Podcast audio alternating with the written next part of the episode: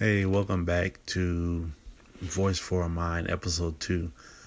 Um, just wanted to talk about uh, life is about not about finding yourself; it's about creating yourself. One of my favorite quotes, and just want to let you know that having a mental illness is not always a good thing, of course but at the same time, it's not always a bad thing. I think that sometimes we need to flip it around and say that what we see or what we believe or things of that nature, we need to flip it around and say, okay, I see this part of the world a little bit differently.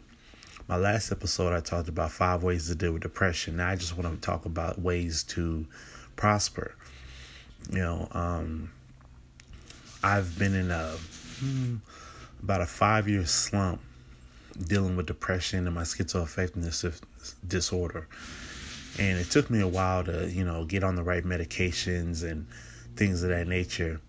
But I had to flip my mind around just a little bit and kind of think I'm a little different. You know, I see the world differently through a person with a mental illness uh, mind.